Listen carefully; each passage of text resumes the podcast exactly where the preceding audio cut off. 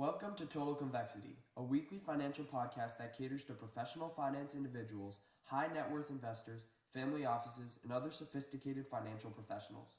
Join our hosts, hedge fund manager Jim Wang and Henrik Neuhaus, as they explore the interconnected world of global macroeconomics, central banks, and capital markets. Comprehending the intricate web of global macroeconomics, central bank policies, and capital markets isn't just an option, it's a necessity. Whether you're a chief investment officer, financial analyst, entrepreneur, or simply someone curious about how the global economy and capital markets function, this podcast serves as your compass through the intricacies of the global financial landscape. In each episode, we will delve deep into the influential factors shaping our world, from global economic trends and central bank policies to capital markets and trading strategies. We will demystify financial jargon, clarify complex numerical data, and provide you with insights from experts in the field.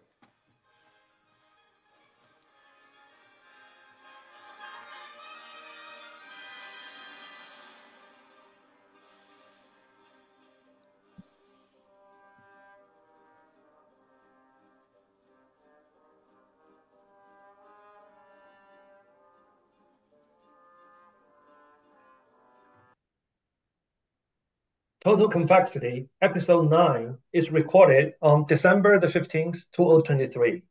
I'm your host, Jim Wang. Joining me is my co-host, Henrik Neuhaus. I'm glad to return with the ninth uh, episode of our podcast. In the first episode, we discuss our investment and analytical framework. We recommend new listeners to start out by reviewing our first episode as it ex examines our framework and lays foundation for the subsequent episode. So just a brief recap. We examine the three-way reaction function of the capital between the capital market, fiscal monetary policy, economic growth and inflation through the lens of cycles and in the context of liquidity, market structure, and we apply quantitative method whenever we can. You see, some of the other long-term factors were not part of our um, you know, investment you know, framework. However, we are very mindful of them. And these are science and technology development, climate change, and geopolitics. And they are getting increasingly important. Now, this long-term thesis, science technology, you know, the productivity growth has always been with us. However, we think the climate change and geopolitics are the other two topics that um, that are becoming more dominant. And uh, although our you know, investment framework focus on the cyclical changes, uh, and but this long we are mindful of this long-term thesis. And these are big topic. So we will talk about science and technology at uh, science and technology and climate change at the other time. And today we will talk about geopolitics. And normally geopolitics do not play an important role in our investment framework.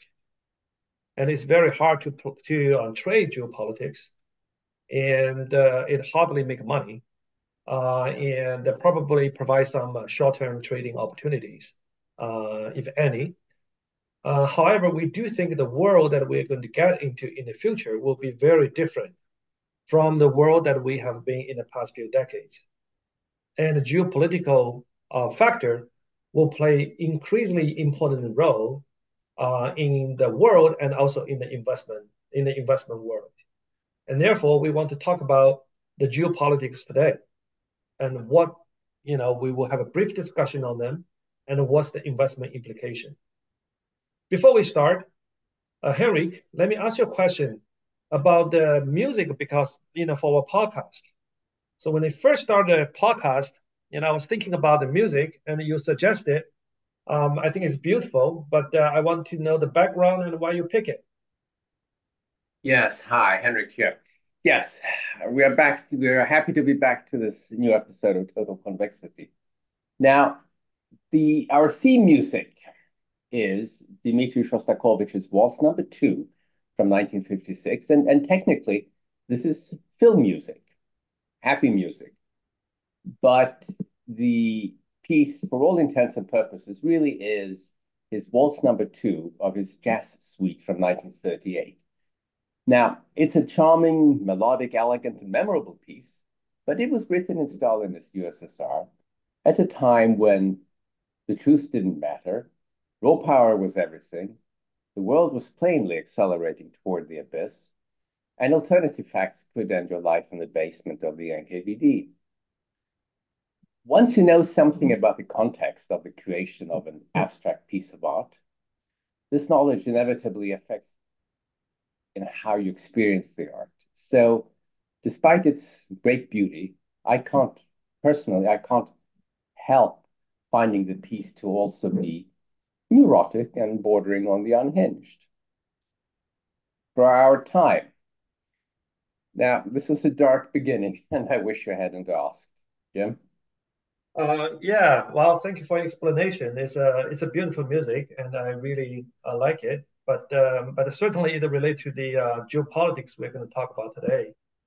Before we delve into the specific of today's geopolitics, so Henrik, maybe you you know as a um, investment manager, risk manager, asset allocator, quant, and you have been wearing all these hats in your past experience. Uh, explain to us how these geopolitics. How do you think about geopolitics? Um, as a um, as as investment professionals. Yes, um, and, and requires some. Um, one has to be careful, right? It, it, because as as a as a finance person, what we do tends to be well. We look at metrics. Uh, we have our math, and we know what we're looking for, and and other than getting very excited about how the markets may move and getting carried away, it's it's not an emotional thing and and there are relatively few biases. There are philosophies, but no biases really involved. Now, switching to geopolitics, you know, we're all human, and as such, we know that our thinking and analysis inevitably is influenced by biases, both the ones that we're aware of and the ones that are so ingrained in our identities and backgrounds that we're not aware of them. And Jim, you and I have similarities in how we think and analyze problems. So that's why we work together.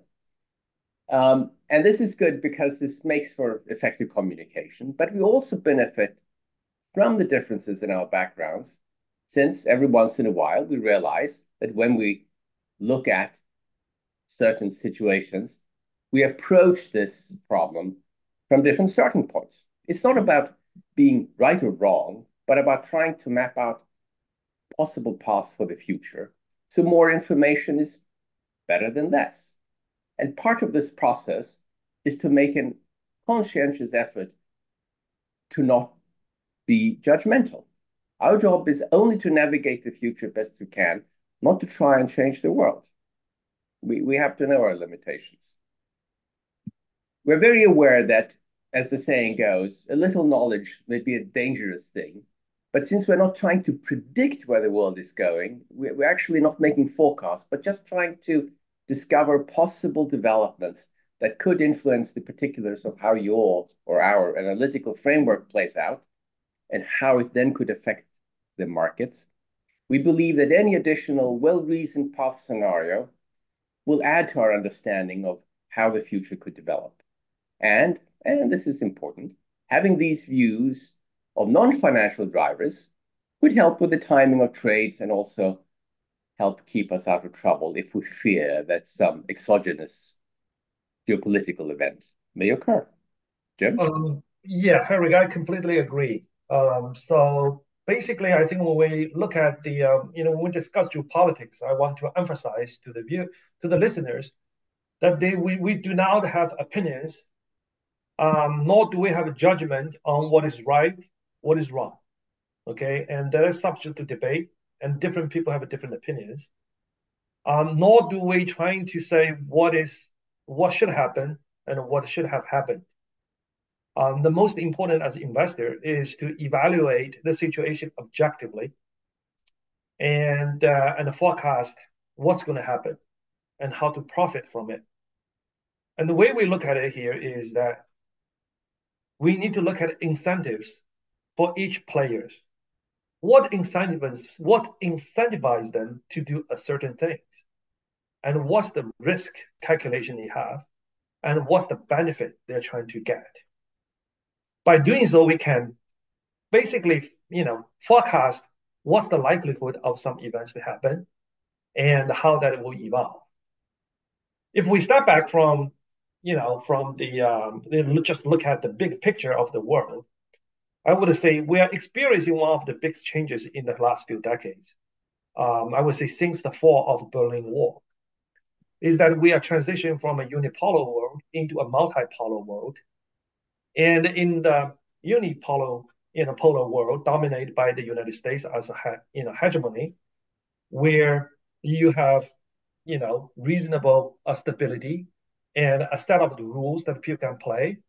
And uh, in the new world, um, I would say that it will involve probably a lot more conflicts, uh, and uh, that you know there will be um, regional regionalization of supply chain, and there will also be supply chain redundancy. Uh, there will be more defense spending. Uh, there will be more military and armed conflicts, you know, both Cold War and Hot War. And in addition to that, we um, we we're also going to discuss the uh, the climate change and uh, and the long term impact. So if you add all these things together, um, you know the the obviously different you know regions and different thing you know different part of the discussion have specific implications. But generally speaking, um, this is more inflationary uh, in the long run for the future. Uh, and uh, um, you know, we we were uh, you know re remember during our past episode we have discussed our inflation framework, and we have argued from a cyclical perspective we expect inflation to come down. Uh, we have held that view for the past one year now, uh, and uh, you know so far you know rightly so. Uh, however, we do think that uh, inflation probably will bottom out sometime next year, and and it will start um, you know probably because of recession and then probably will start another inflationary cycle. And I think this secular force will only, you know, reinforce this. Uh, so maybe we'll just move on and talk about different part of the world, and let's talk about, you know, geopolitics in Europe first. Uh, before I start, you know, Henrik, I, I really do want to um, give you the credit uh, for your foresight on Ukraine war. Um, and uh, you know, both you and I, you know, have the views that uh, you know the probability is very high um, for the Russia to increase, you know, invade, you know, Ukraine. Uh, and we actually were able to pin, you know, you know, uh, pinpoint a specific time. Uh, I think was by, you know, you know, almost the exact day, right, uh, for the for the Russia to, in, you know, invade Ukraine. And your analysis uh, and uh, you know really uh, give me a lot of confidence about that. Um, you know that this is um, you know reinforce my thinking and give me confidence that this is gonna this was going to happen. So with all that credit you know given to you now, Henrik, maybe you can you know tell us you know kind of what is Russia's intention, what is the game plan, and what's the situation there, and how this will evolve.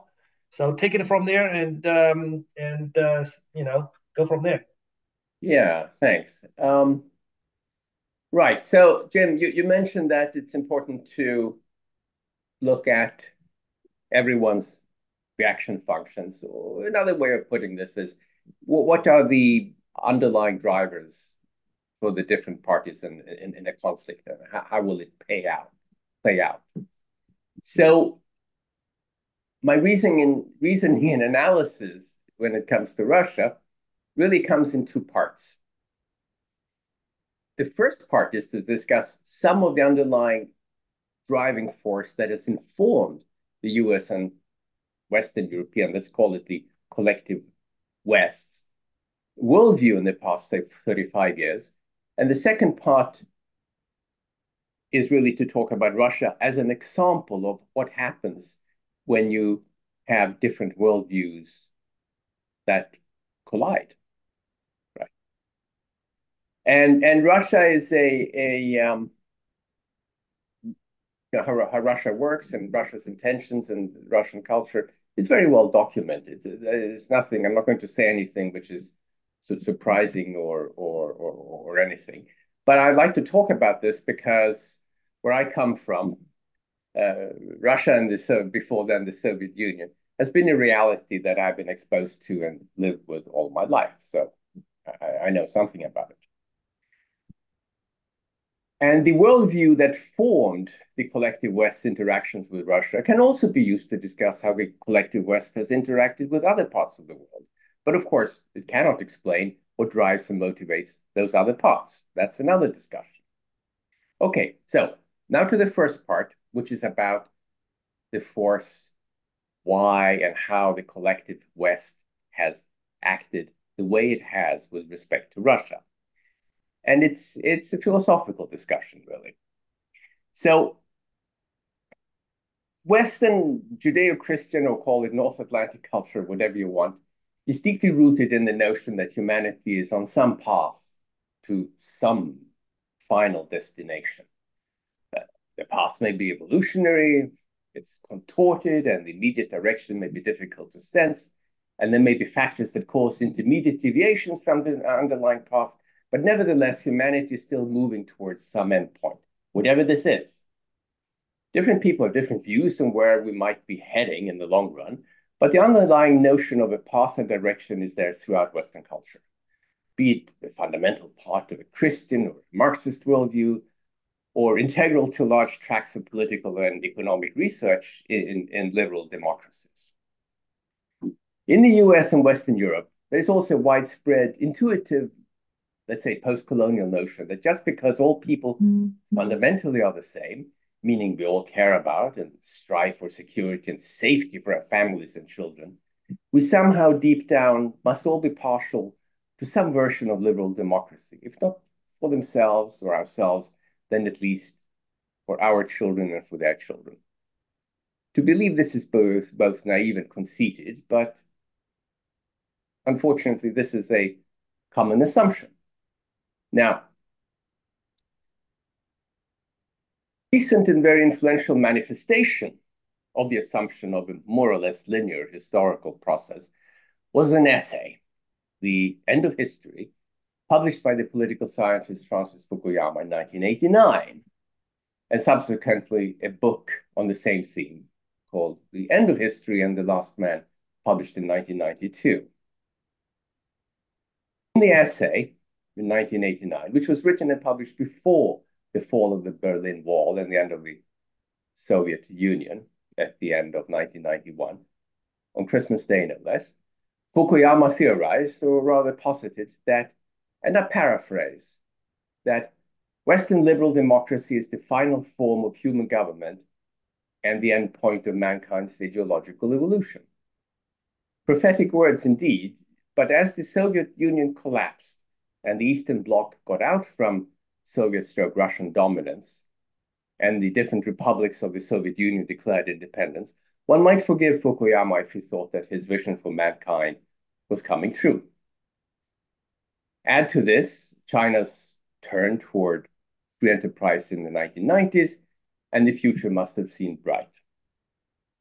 The kind of philo political philosophy of which Fukuyama is a prominent exponent informed European American policy and decision making from the 1990s up to well beyond Russia's, Russia's invasion of Crimea in 2014, and how the relationship between the US and Western Europe on the one hand and Russia on the other hand has developed over the past 30 years is an illustrative case of, of this. It's a, it's a good case study.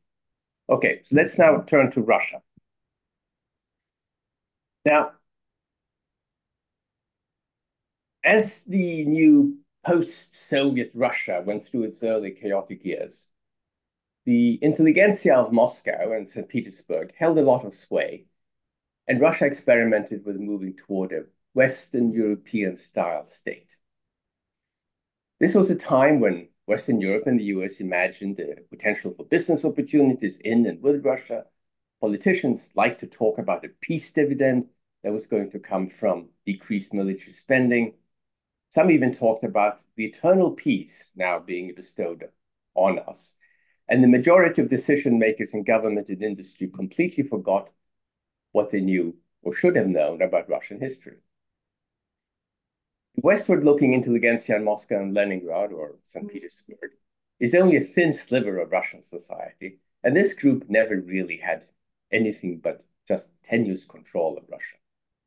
For example, already in the spring of 1992, the just 30-year-old Alexander Dugin, who now sometimes is referred to as Putin's philosopher, became adjunct faculty at the Academy of the General Staff of the Russian military and lectured, and lectured on what is now called Eura Eurasianist philosophy or ideology to guide and explain and rationalize, rationalize the development of the Russian state.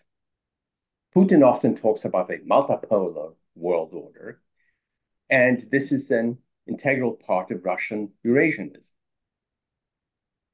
Early window Russia might have had to reform itself and cement the beginnings of a democratic civil society definitely closed when Putin first became the first became prime minister of Russia in August 1999. The way Russia has developed and acted under Putin should not be a surprise to anyone. It obviously caught many policymakers in the West and, and corporations off guard. Authoritarian types like to publish their ambitions. Hitler wrote extensively about what he wanted to do. And this Eurasianist worldview has not only been published and talked about by Putin and his circle, but it's it's it's a very well publicized approach to define Russia.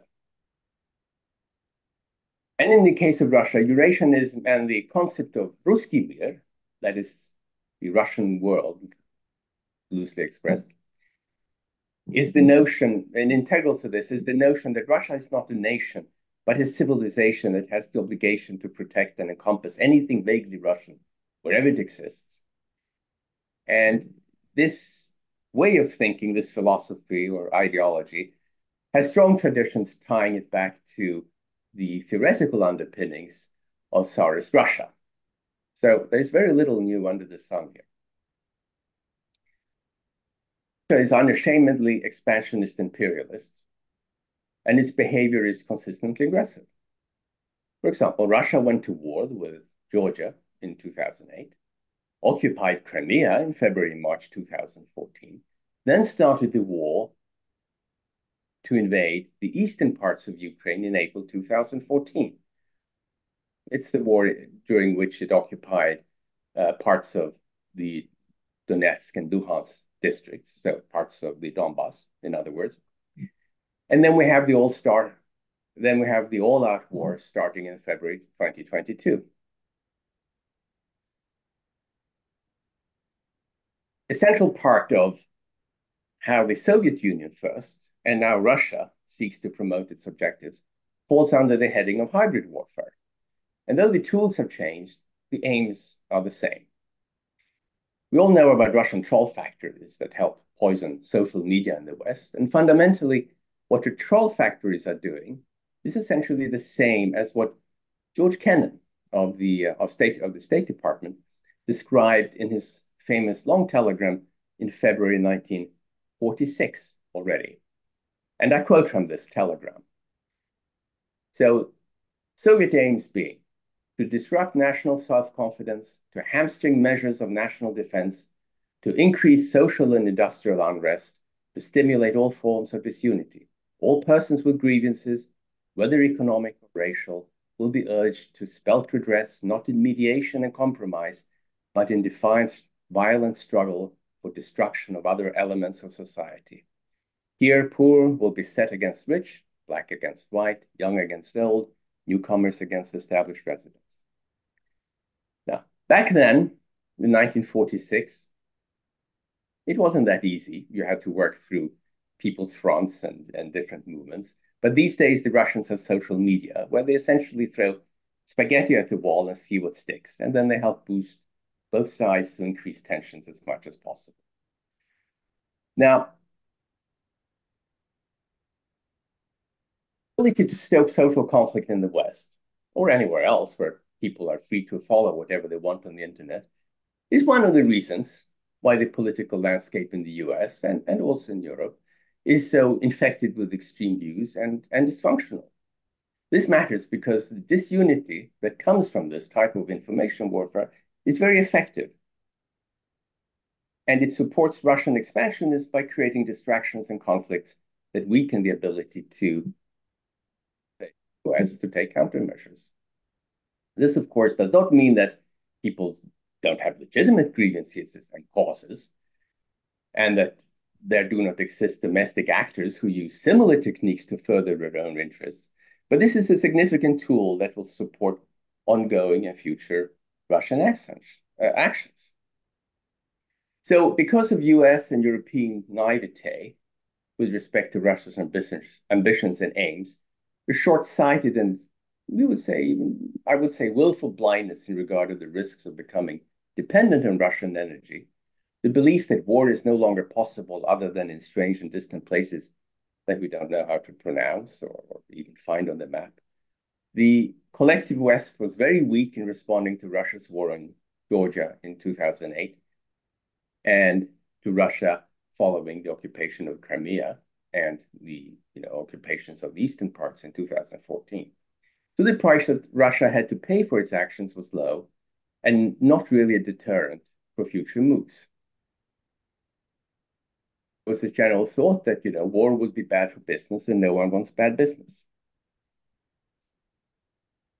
Geopolitical conclusion with respect to Russia now is that we have reached a point where we, for the foreseeable future, can expect Russian aggression towards its neighbors, accompanied by diversion stoked by by the Russians, combined with relentless information warfare. Mm. And, you know, this is, you can read about this. This is nothing new, right? And of course, this playbook is not unique to Russia. Uh, everyone knows what it is. Others can play the game as well. But the Russian case is probably the clearest and best documented example of, of this playbook.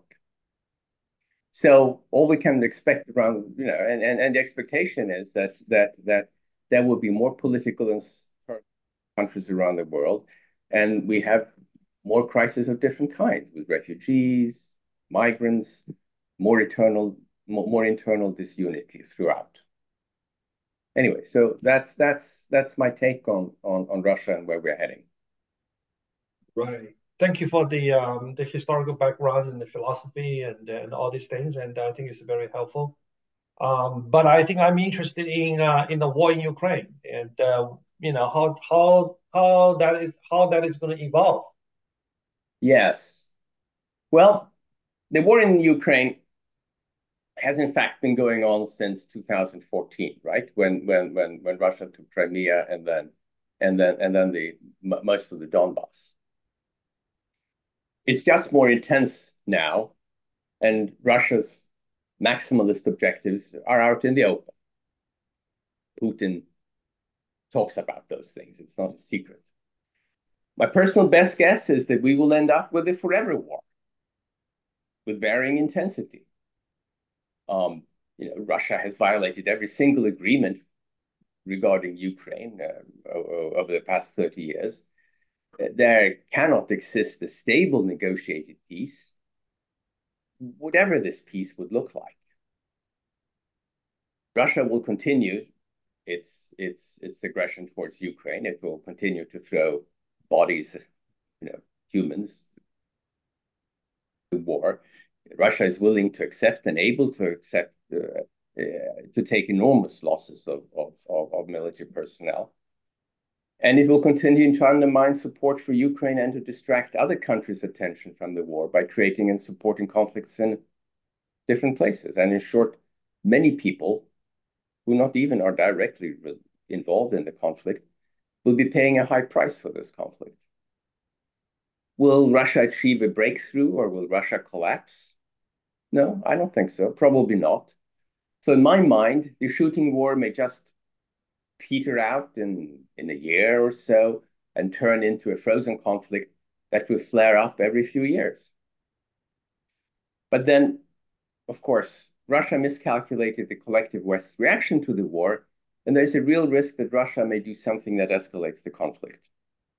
It's scary and sad, but I think we'll be, but in short, I think we'll be living with, like this for, for, for a long time to come. Um, right, Henrik. Um, that's okay. Um, so I think the uh, I'm more interested in knowing the impact on European Union, right? And uh, you know, we know that uh, you know Germany uh, as a core for the European Union has benefited from the construct of European Union uh, and the geopolitical situation, you know, in the past. And as a result, uh, Germany was the um, you know kind of an export engine of Europe and uh, and, and and the world. Basically, Germany benefited from cheap energy from Russia, right? And because of the European Union, Germany also benefited from cheap, you know, cheap currency, right? And at the same time, they benefit from the cheap labor from China and also the vast, you know, the market all over the world. Um, and uh, you know, in our framework, we talk about fiscal policy and the monetary policy and how they uh, jointly uh, impact the, the market and also the economy. And uh, we, in, in, you know, we I discuss about um, you know the uh, the the post financial crisis impact of you know QE in Europe with the lack of fiscal stimulus like austerity uh, and the result here is basically anemic economic growth, you know, lack of inflation, and uh, uh, and is you know relatively higher financial you know price, you know, financial asset you know prices. Um, and after pandemic, a lot of things changes, right? So I my sense here is the European is heading towards more physical spending. As we know, European Europe has uh, you know monetary union, not a physical union. Um, but I think a pandemic was basically a step for them to to start doing the physical stimulus and physical spending. Uh, and obviously, they all eventually need to be monetized. Uh, and uh, um, and I would think that uh, you know, with climate change, you know, which we're going to discuss in the future, and also in war in Russia, I would think that it will head towards more the physical um, you know, more physical spending in the future? And what are the other implications? So I, you know, just love to hear your thoughts. Yes, well, I, I think the main implication is is as you say that that that uh, we are going to see a, a period of a lot of you know government spending in, in, in Europe, and and it's because and, and from Germany. Now Germany restrictive in many ways and uh, try to impose fiscal discipline on on on on on the on the on the eurozone. But quite frankly, I think that we're on the verge of that going out the window, and I will explain why. It's because the war in Ukraine has had a profound impact on European politics, in the sense that not only do most Europeans and politicians now have internalized the fact that Russia has to be dealt with differently than until recently. But there is also a genuine fear that Russia is a direct military threat to members of the EU. Granted, the EU is not homogenous, of course, but with Finland, the Baltics, and Poland being routinely threatened on Russian state TV and by members of the Russian Ministry of Foreign Affairs, the EU and individual members are reacting. Defense spending is up. And there's an acute awareness across the EU that Europe needs to spend on infrastructure to secure reliable energy supplies. So when countries feel threatened, this comes, right? It, do, it doesn't matter what, what they said previously about restraint. This is what matters. Now, and politically, and this is actually very important, it's not possible to understate the importance of the change that the German Social Democratic Party signaled as recently as last week, when it recognized that its previous cornerstone of foreign policy, to engage with Russia by strengthening business ties, was a mistake. This is a complete break from how Germany had approached Russia since the end of the Soviet Union. And with Germany being the dominant force in the EU, this will have repercussions throughout the Union. So when a country feels threatened or when a group of countries feel threatened, countries will spend what it takes. So we will see continued government spending and increased government spending in many EU countries on anything and everything that is related to national security. This will be a trend that will be with us for quite some time. Right. I, I agree that probably um, you know it's going to be in Europe and also in the United States and all over the world, as a matter of fact. Um, so let's talk about Middle East. I think you know at this particular point of time, you know what happened in Gaza uh, probably is not a coincidence, right? So maybe you can you know share with us what's going on there and uh, and what do you see how that's going to evolve. Yeah, I, it's actually painful to think about. Um, so the Middle East is problematic and painful for two reasons, right? I mean, there, there are many reasons, but I see it as, as two reasons. First, despite the many efforts and partial successes we've had also to create stability through mutual diplomatic recognition between Israel and, and, and different Arab states, this has been a process that's been going on for a long time. There is the unresolved issue of the Palestinians. Rightly or wrongly, there are millions of people who essentially are stuck between the state of Israel and its Arab neighbors who are not particularly key on the Palestinians. I mean, back in the 70s, there, there, there was a war in Jordan when, when the Jordanians threw out the Palestinians, for example. Talk about the two-state solution, but it's not necessarily a permanent solution or a workable solution if a future Palestinian state does not have internal stability. Effectively, we've had a bit of a two-stage solution already in place, but we got Hamas ending run, running in Gaza, and stability did not ensue. Because there are so many sources of ongoing conflict, ongoing and potential conflicts in the Middle East, the Middle East lends itself to be a place where countries further, uh, further their own aims by flaming conflict. And I believe this can explain a lot of what's going on in the Middle East. And you can look at who is benefiting from the various conflicts. For example, Iran has its own long-standing conflict with Saudi Arabia. So it is in the interest of Iran to create situations where Israel and Saudi Arabia can't work out a close relationship. Yeah, that would be detrimental to Iran. So Iran can use Hezbollah to infect the situation on the ground, hoping that this in some way will force Israel and Saudi Arabia to slow down or split up. The Russians surely were instrumental in pushing or persuading Hamas to be particularly vicious in their attack on Israel back in October, so that Israel cannot but, but react as it has in order to divert attention from the war in Ukraine. Sure, Hamas does what Hamas does, but how it does can be affected, uh, can be influenced by uh, our, our, other powers. And um, things can get worse, right? I mean, we already see that the uh, we have rebels in, in, in Yemen and around the Red Sea that, that attack tankers and so on. Surely that is mm-hmm. encouraged by someone. Right? So it's Russians or Iranians, I don't know. And there are there is a clear potential for for for unpleasant surprises. I mean, we can have with shipping getting attacked, tankers taken over, we can have Western hostages, and all of a sudden we can have it can escalate to some kind of blockage or or or or, or um, blockade of, of the Strait of Hormuz, for example.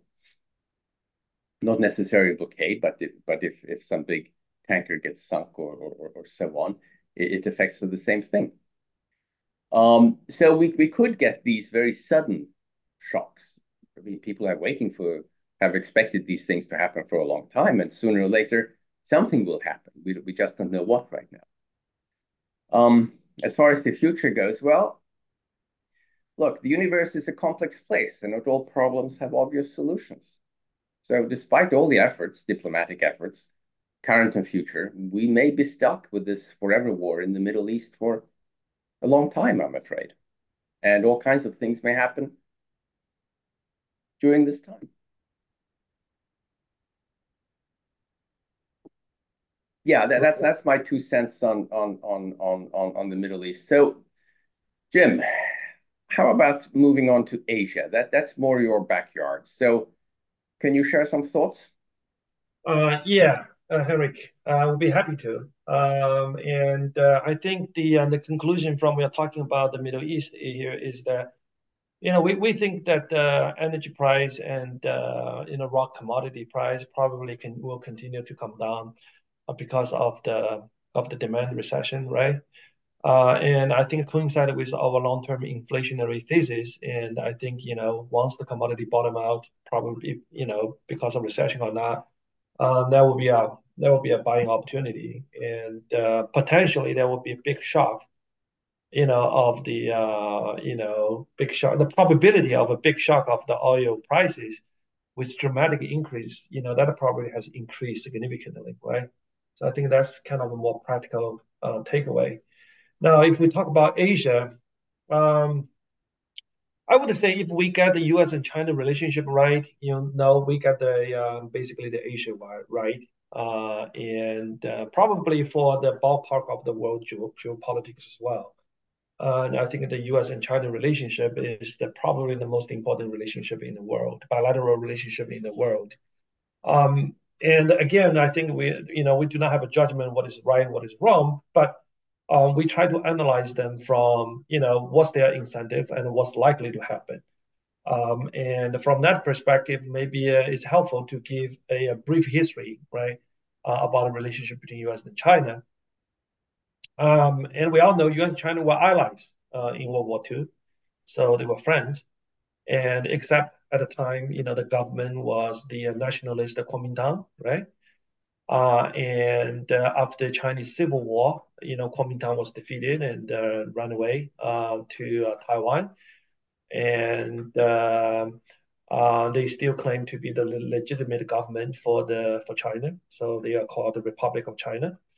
And and obviously, you know, in 1949, People's Republic China was established, and um, so so the U.S. you know continued to be friendly with you know the nationalists, but uh, you know because of the uh, Cold War and U.S. and China were not you know with mainland, they were not friends. Um, but in the 1970s, right, and the U.S. and China become friends again um, you know, thanks to the mastermind of uh, Henry Kissinger. Uh, and uh, uh, basically, they have a common common enemy, which is Russia. So the U.S. and both U.S. and China find the needs to uh, to get close together, uh, and that's the political need, right? So so the U.S. and China established a diplomatic relationship uh, and uh, U.S. recognize the uh, mainland the government as the uh, legitimate government representation of China. Um, and then later on, I you know there will be more integrate you know economic integration specifically after the uh, you know China joined the WTO. I think the American uh, corporations suddenly find out that um, you know there is a vast supply of cheap labor. And and by the way, they are also very productive labor, so very cheap and productive labor, and that help, you know, shrink the uh, corporate uh, profit margin dramatically, and uh, that also help reinforce the disinflationary disinflationary trend uh, in the past few decades. Um, and um, at the same time, you know, they also discover as China got wealthy, and there is a bigger market, you know, consumer markets uh, for U.S. corporations. So, so U.S. was very willing to develop the economic ties with China. And from China's perspective, this is very welcoming because they um, they need to develop the economy and be integrated into the world world you know uh, kind of economy, uh, and uh, so that the surplus labor from the rural area can be uh, more productively utilized. and help their develop you know science and technology and uh, and all this. So both are happy. Uh, except I think you know more recently, you know, this trend was accelerating after you know the global financial crisis, um, and uh, the U.S. suddenly find out that uh, you know China not only aspires to be, um, you know, the low cost manufacturing, you know, uh, manufacturers for consumer goods, but also want to be technology manufacturers, uh, and such as you know semiconductors, you know artificial intelligence, and uh, uh, high-speed rails, and uh, you know um, you know self-driverless cars, and uh, and all these things, and the speed of Chinese you know technology advancement was really amazing, and obviously a lot of them applied in the military as well. Um, and from the economic growth perspective, and China has already become the second uh, biggest economy measured in US dollars. And uh, people may argue in the purchasing parity perspective is already the biggest economy in the world. Uh, and it's dominant exporters um, and uh, and importers as well. Um, and the influence, you know, um, you know, has grown uh, to a level where they feel that uh, the um, the U.S. global hegemony uh, was threatened. And uh, so, so I think it's um, again we analyze the incentive, right? So I think you know it's very natural for the U.S. to basically lay out all the policies and to try to contain China's uh, uh, rise and China's development. And I would say because of this, I would say you know this intention to contain China's rise um, is unlikely to change it will persist. Uh, and um, um, from China's perspective, um, they also feel like, okay, you know, we thought that uh, we could be, um, you know, equal players in the in the in the world, uh, and uh, now looks like you just want us to, you know, manufacture the cheap, you know, use us as cheap labor in the manufacture low end, you know, goods. And uh, you try to you know shut off from the technology the access right and from also from their perspective uh, from their perspective they consider um, China, you know South China Sea to be part of their um, the, the their territory. Uh, whether whether it is it is not it, whether it should or it should not be is not our discussion right? Different countries different people have different views. What I'm just trying try, here to say here is from their perspective, this is their territory. And uh, because they were not economically, they were not uh, developed enough, and the military, they were not strong enough to defend uh, their territory, they regard it as a national humiliation.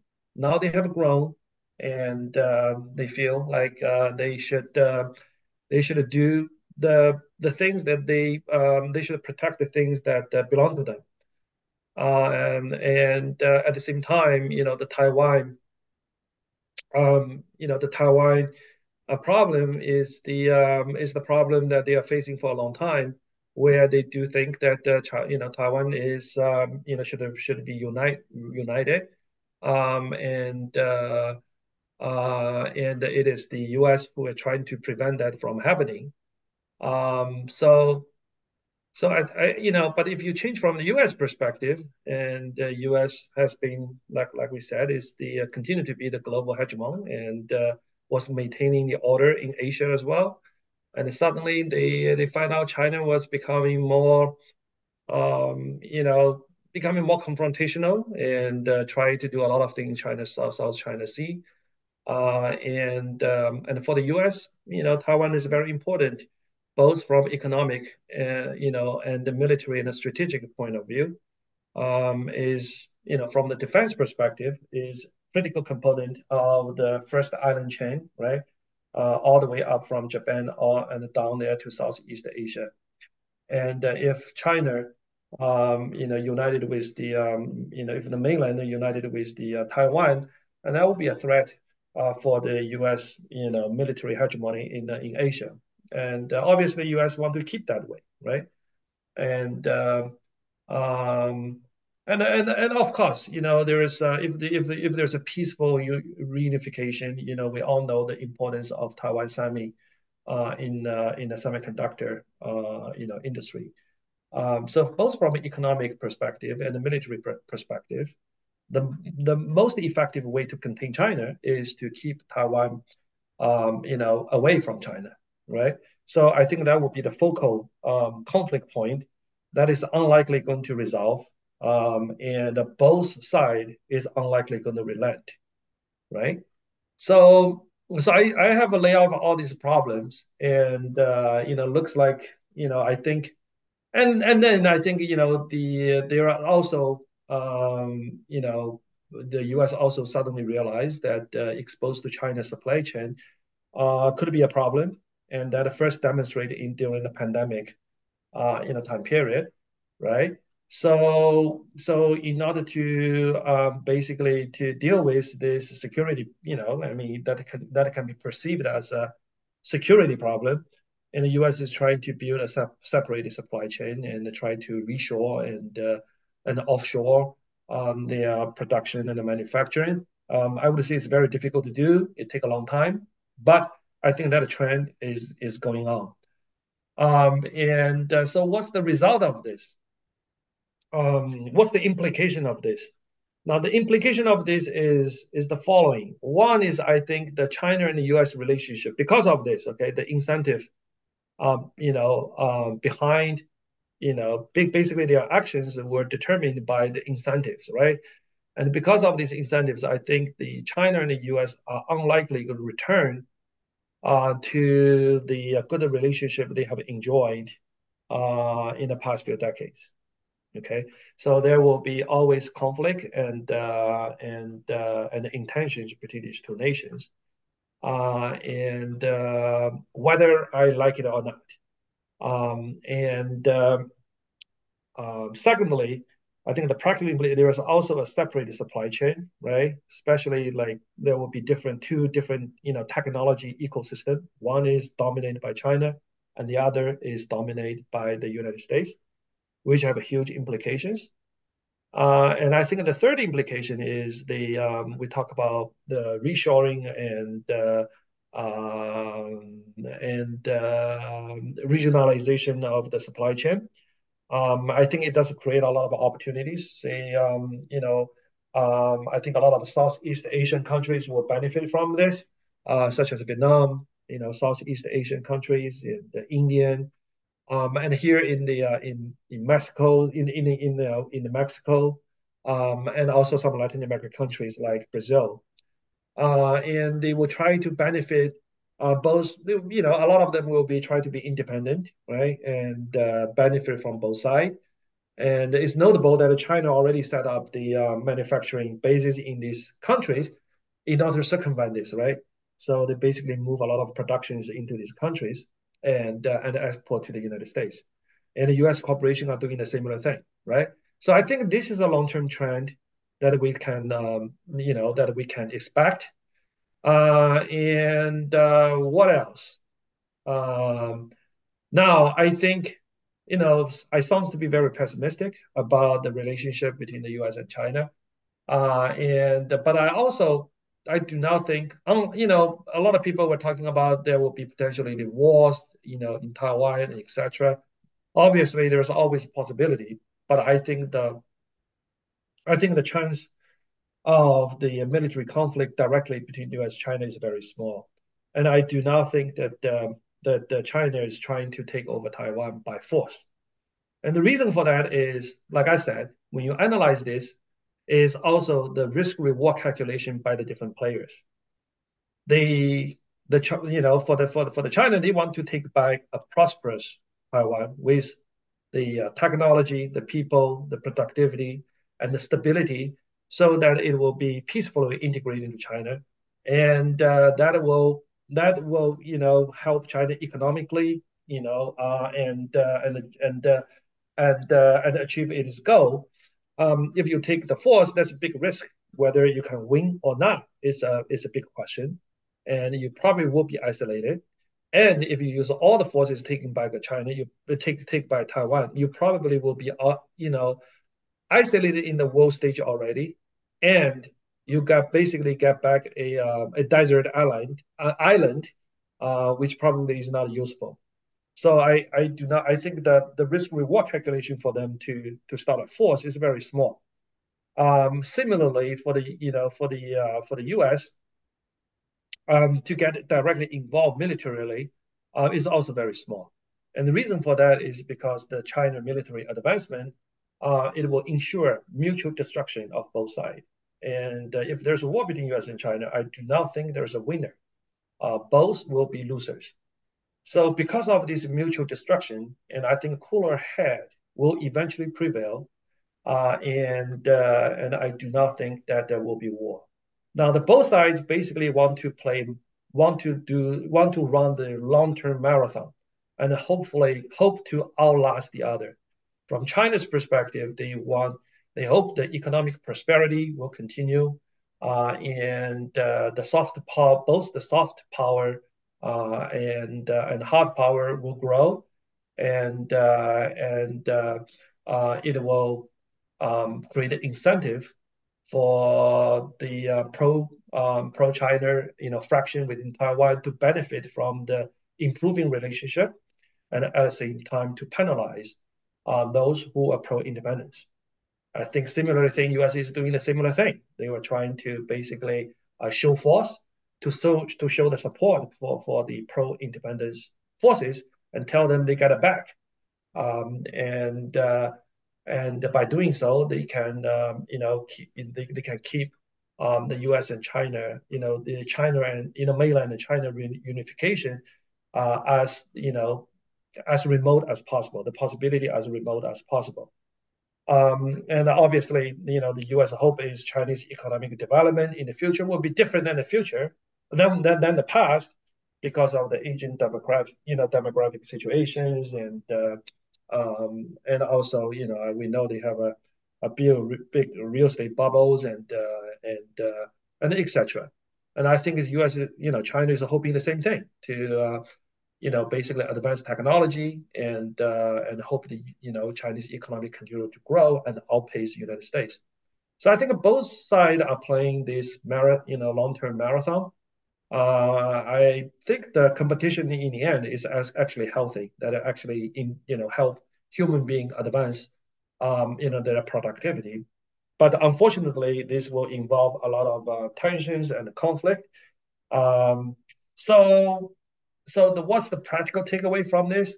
Um, I would say, for example, the Chinese technology companies, um, you know, um, they are very cheap, and they have a big devaluation discount versus the American peers. Um, and I would say that discount will permanently exist as long as they are listed here in the United States. Uh, or you know, and uh, that discount will unlikely will unlikely close. However, um, you know that discount that uh, that uh, that the discount can increase or can expand or decrease uh, depending on the situation, right? So you know, from, so from that perspective, and uh, I am actually at this particular point of time, I am actually not super bearish about the uh, Chinese internet and technology companies at this particular point of time. So, so I have talked about that. Uh, I have talked a lot about this, and uh, I think a conclusion here is that is the following. One is uh, so just to conclude is one is I think tension will persist uh, and uh, however, I do not think that it will be. Uh, um, I think the possibility for military conflict is very is, is you know full scale military conf conflicts is very low. So if something happens over there, there's a panic. I think you should fade it. Uh, secondly, I think for the long-term planning and the private equity investment in that part of the world, we should be very careful uh, for the long-term private equity investment. Uh, and thirdly, is that you need to be mindful there will probably be two, you know, technology ecosystem developing between these two, you know, blocks. And thirdly, I think there will be, um, you know, um, a lot of countries who's going to benefit from um, this reshoring and, uh, you know, reglobalization or deglobalization, uh, regionalization of a supply chain, whatever you want to say it.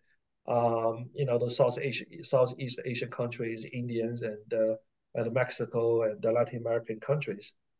Um, so that's that's kind of my take. Right. Yeah. Well, thank you for that perspective. Now, the, the, thing to remember, and uh, always when talking about different countries, especially if there is some antagonistic relationship, is that it's exceedingly important for these countries to truly try and understand the underpinnings of each other's worldviews. Because it is so easy to come to the wrong conclusions, to have misunderstandings, and things can easily get out of hand. I mean, we have the example here of of Russia assuming, obviously, that it had enough of a chokehold on on on Europe through its uh, energy supplies that European help to Ukraine would be more limited than it turned out to be. So we can hope for the best. Right. So now we have come to the end of episode nine of Total Convexity. So here are some concluding points that we believe that in the future and the economy market will be more volatile both in the recent and you know them both in the recent and the intermediate past. Our framework for analyzing how the economy and the markets develop and change does not change. However, the cycles and levels will be more unpredictable with inflation and the markets being more variable than in the past. So I think the geopolitics uh, will play increasingly more important role. Uh, will have long-term implications. Uh, and um, have I summarized that correctly? Yeah, this was a good summary. And well, you know, this was too much of a red pill almost a bit depressing. So I have to find some blue pills before the holidays start. Sure. So, Henrik, tell us where listeners can follow us. Absolutely. Well, listeners can follow us by searching Total Convexity in their favorite podcast apps or via YouTube. Please don't forget to click on the subscription button so that you will be automatically notified when the new episode is available. You can also follow us on X, Twitter, where we have a handle at total convexity. And you can email us at totalconvexity@gmail.com. Finally, you can follow our insights on Substack at totalconvexity.substack.com. We promise never to spam you, never try and sell anything to you, not advertise or anything. All you'll get is our honest take on the markets, right or wrong, and we will try and make it short and sweet. Anything else, Jim? Uh, no, that's it. Thank you, everyone. If you like this episode, we would appreciate if you can pass along to anyone who may be interested. If you are interested in what we do, please reach out to totalconvexity at gmail.com. And this concludes the ninth episode of our podcast, Total Convexity. See you next time. And happy holidays. Happy holiday.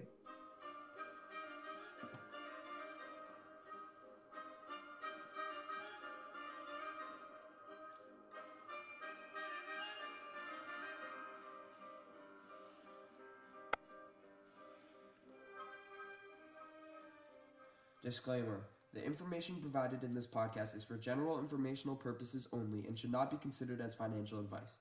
Consult with a qualified financial professional before making any financial decisions. All investments involve risks. There are no guarantees of profits, and investments may incur losses.